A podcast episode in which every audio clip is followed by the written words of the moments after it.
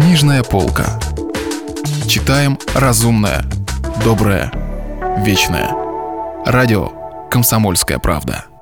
Александр Дюма. «Три мушкетера». Читает Стас Бабицкий. Продолжение. Госпожа Бонасье сделала знак, повелевавший молчать, и, отворив дверь, скрытую за драпировкой, исчезла. С минуту Д'Артаньян стоял неподвижно, спрашивая себя, где он.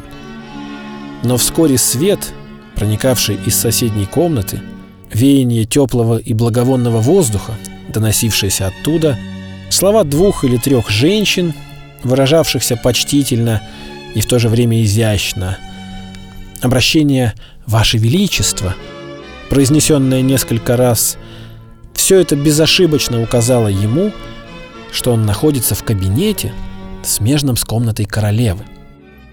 Д'Артаньян спрятался за дверью и стал ждать. Королева казалась веселой и счастливой, что, по-видимому, очень удивляло окружавших ее дам. Но они ведь привыкли почти всегда видеть свою госпожу озабоченной и печальной. Королева объясняла свою радость красотой празднества, удовольствием, которое ей доставил балет, и так как не дозволено противоречить королеве, плачет ли она или смеется, то все придворные дамы превозносили любезность господ старшин города Парижа. Д'Артаньян не знал королеву, но вскоре он отличил ее голос от других голосов. Сначала по легкому иностранному акценту, а затем по тому повелительному тону, который невольно сказывается в каждом слове высочайших особ. Он слышал, как Анна Австрийская то приближалась к открытой двери, то удалялась от нее, и вдруг чья-то рука восхитительной белизны и формы просунулась сквозь драпировку. Д'Артаньян понял, что это и была его награда. Он упал на колени, схватил эту руку и почтительно прикоснулся к ней губами. Потом рука исчезла, оставив на его ладони какой-то предмет, в котором Гасконец узнал перстень. Дверь тотчас же закрылась. Д'Артаньян очутился в полнейшем мраке. Он надел перстень на палец и снова стал ждать. Гасконец понимал, что это еще не конец. Ведь после награды за преданность должна была прийти награда за любовь. К тому же, хоть балет и был закончен, вечер едва начинался. Ужин был назначен на три часа, а часы на башне святого Иоанна недавно пробили три четверти третьего. И в самом деле, шум голосов в соседней комнате стал постепенно затихать, удаляться. Потом дверь кабинета, где находился Д'Артаньян, снова открылась, и в нее вбежала госпожа Бонасье. «Вы... наконец-то!» — вскричал Д'Артаньян. «Молчите!» — сказала молодая женщина, зажимая ему рот рукой. «Молчите и уходите той же дорогой, которой пришли!» «Но где и когда я увижу вас?» — спросил Д'Артаньян. «Вы узнаете это из записки, которую найдете у себя дома. Идите же! Идите!» С этими словами госпожа Бонасье открыла дверь и выпроводила Д'Артаньяна из кабинета. Д'Артаньян повиновался как ребенок, без сопротивления, без единого слова возражения, и это доказывало, что он действительно был влюблен. Гасконец вернулся домой бегом. Планше, которого он отослал из ратуши пару часов назад, приказав дождаться дома, отворил ему дверь. «Приносили мне письмо?» — с живостью спросил Д'Артаньян. «Нет, сударь», — отвечал Планше. Но есть письмо, которое пришло само.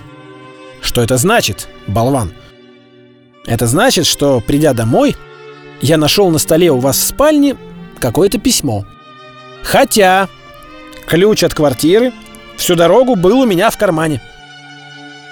«Письмо! Где же это письмо?» Продолжал допытываться Д'Артаньян. «Я, сударь, оставил его там, где оно было», Видано ли это дело, чтобы письма попадали к людям таким способом? Если бы еще окошко было отворено, Ну или хотя бы полуоткрыто. Тогда я ничего не стал бы говорить. Но ведь нет. Окно было наглухо закрыто.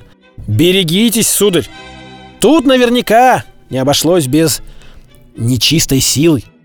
Не дослушав слугу, молодой человек устремился в комнату и вскрыл письмо. Да, оно было от госпожи Бонасье и содержало следующие строки. «Вас хотят горячо поблагодарить от своего имени, а также от имени другого лица. Будьте сегодня в 10 часов вечера в Сен-Клу, напротив павильона, примыкающего к дому господина Дестре. Подпись К.Б. Читая это письмо, Д'Артаньян чувствовал, как его сердце то расширяется, то сжимается от сладостной дрожи, которая и терзает, и нежит сердца влюбленных. Это было первое свидание, которое ему назначили. Сердце Гасконца, полное радостного опьянения, готово было остановиться на пороге земного рая, называемого любовью. «Ну что, сударь?» — сказал Планше, заметив, что его господин то краснеет, то бледнеет. «Ну что, видно, я угадал, да? Это скверная история». «Ошибаешься, Планше», — ответил Д'Артаньян. «И в доказательство вот тебе ЭКЮ, чтобы ты мог выпить за мое здоровье». «Благодарю вас, сударь, за ЭКЮ. Я обещаю в точности выполнить ваше поручение, но все-таки Верно и то, что письма, которые попадают таким способом в запертые дома, падают с неба, друг мой. Падают с неба!» Перебил его Гасконец. «Хм. Так значит, сударь, вы довольны?» Спросил Планше. «И я могу воспользоваться вашим счастьем, чтобы лечь спать?» «Да-да, ложись!»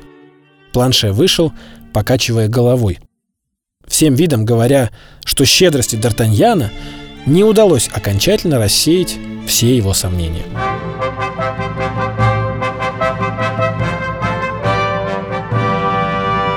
Продолжение романа слушайте завтра.